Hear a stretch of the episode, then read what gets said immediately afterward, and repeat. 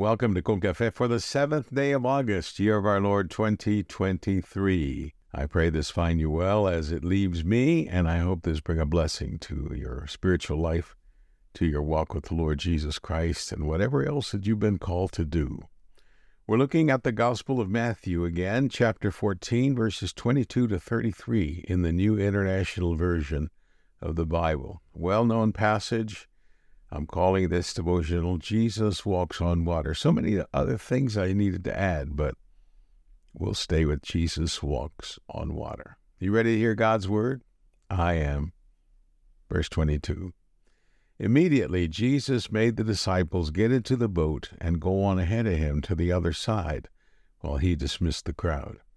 After he had dismissed them, he went up on a mountainside by himself to pray. Later that night he was there alone and the boat was already a considerable distance from land, buffeted by the waves because the wind was against it.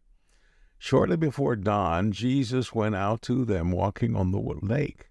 When the disciples saw him walking on the lake, they were terrified. It's a ghost, they said, and cried out in fear. But Jesus immediately said to them, Take courage, it is I.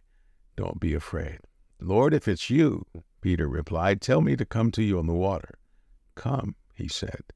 Then Peter got down out of the boat, walked on the water, and came toward Jesus.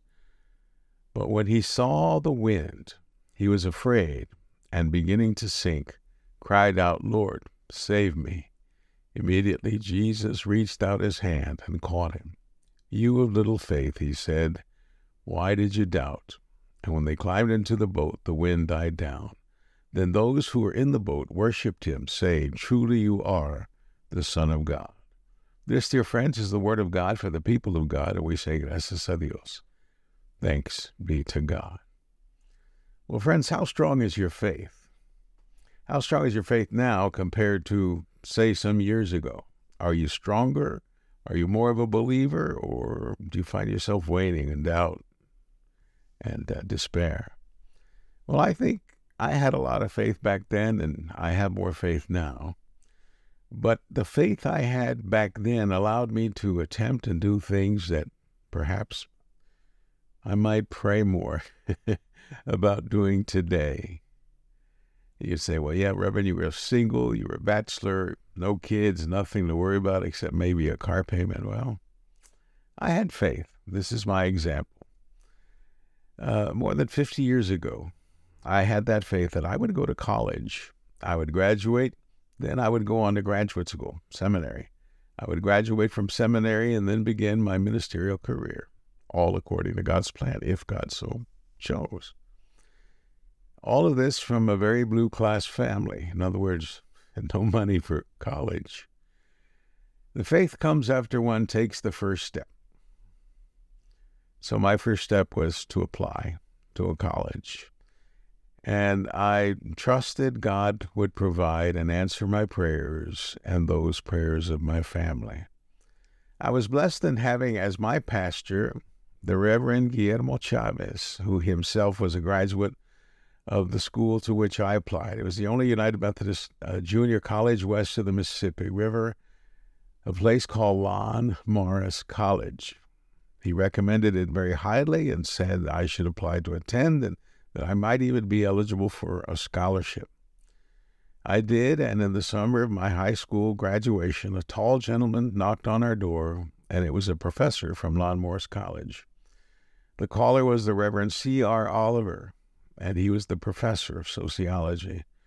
I did not have an idea why he was there, and I had no idea what sociology was, but he was there to talk me into going to Lon Morris and to let me know that I would indeed be a recipient of a work study scholarship. And so that was one prayer answered. Back to the passage. Nellie and I and a group of other ministers and spouses were on these very waters of today's passage the Sea of Galilee, or Lake Galilee. The director of our group Dr. Jack Beck, Jack Beck explained how the mountains on both sides of the Sea of Galilee allowed for sudden, unexpected storms. The wind traversing through the mountains that sometimes would collide and cause these of sudden storms. Now, the disciples knew this, especially Peter. He was a fisherman. And as the passage described, the wind was causing the waves to be violent.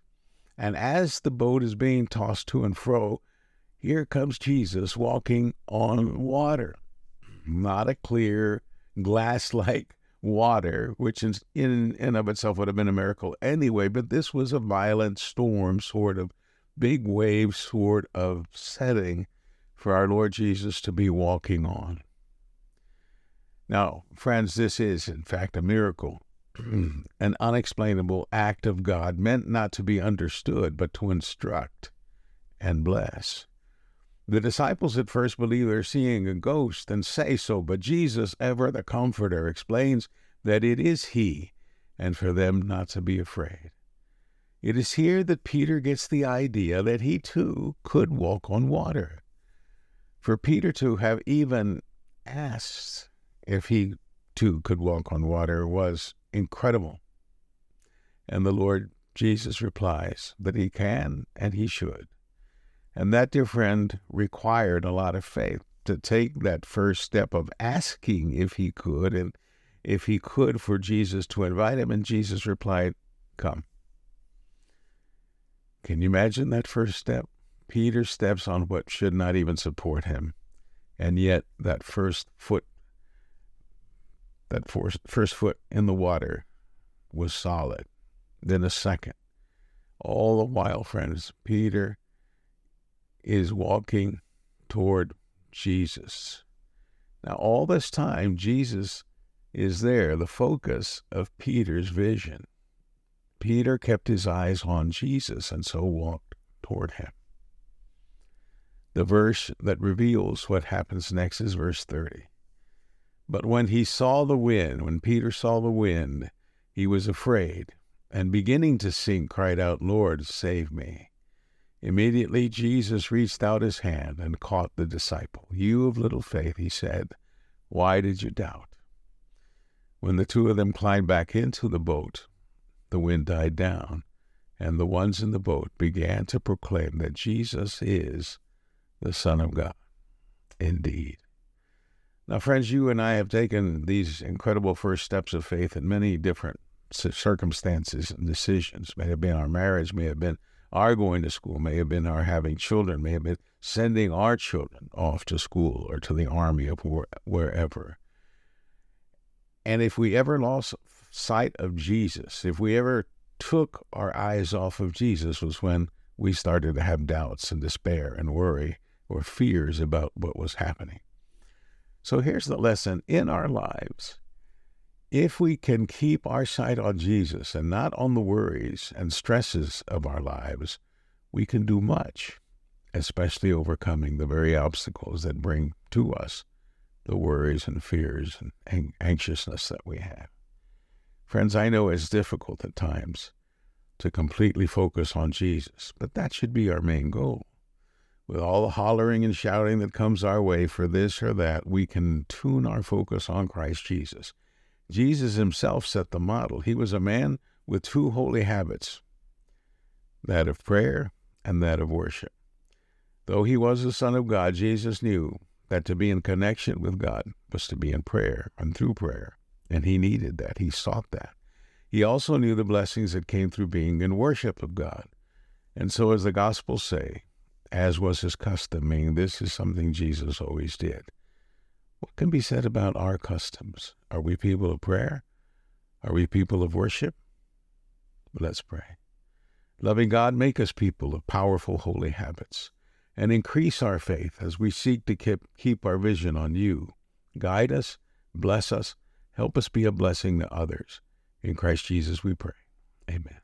Dear friend, thank you for tuning in. I pray this has brought a blessing to your life. If it has blessed you, press all the buttons. Click like, subscribe, be notified, whatever, whatever platform you're on. Thank you. I appreciate it very much. But spread the word, forward this on to others. I pray you have a great and blessed day in the Lord. Here's your call to action help others keep their focus on Jesus. Help others keep their focus on Jesus. Receive my blessings of joy and peace. I'm Pastor Dario Valverde. I love you and I thank God for you. Amen.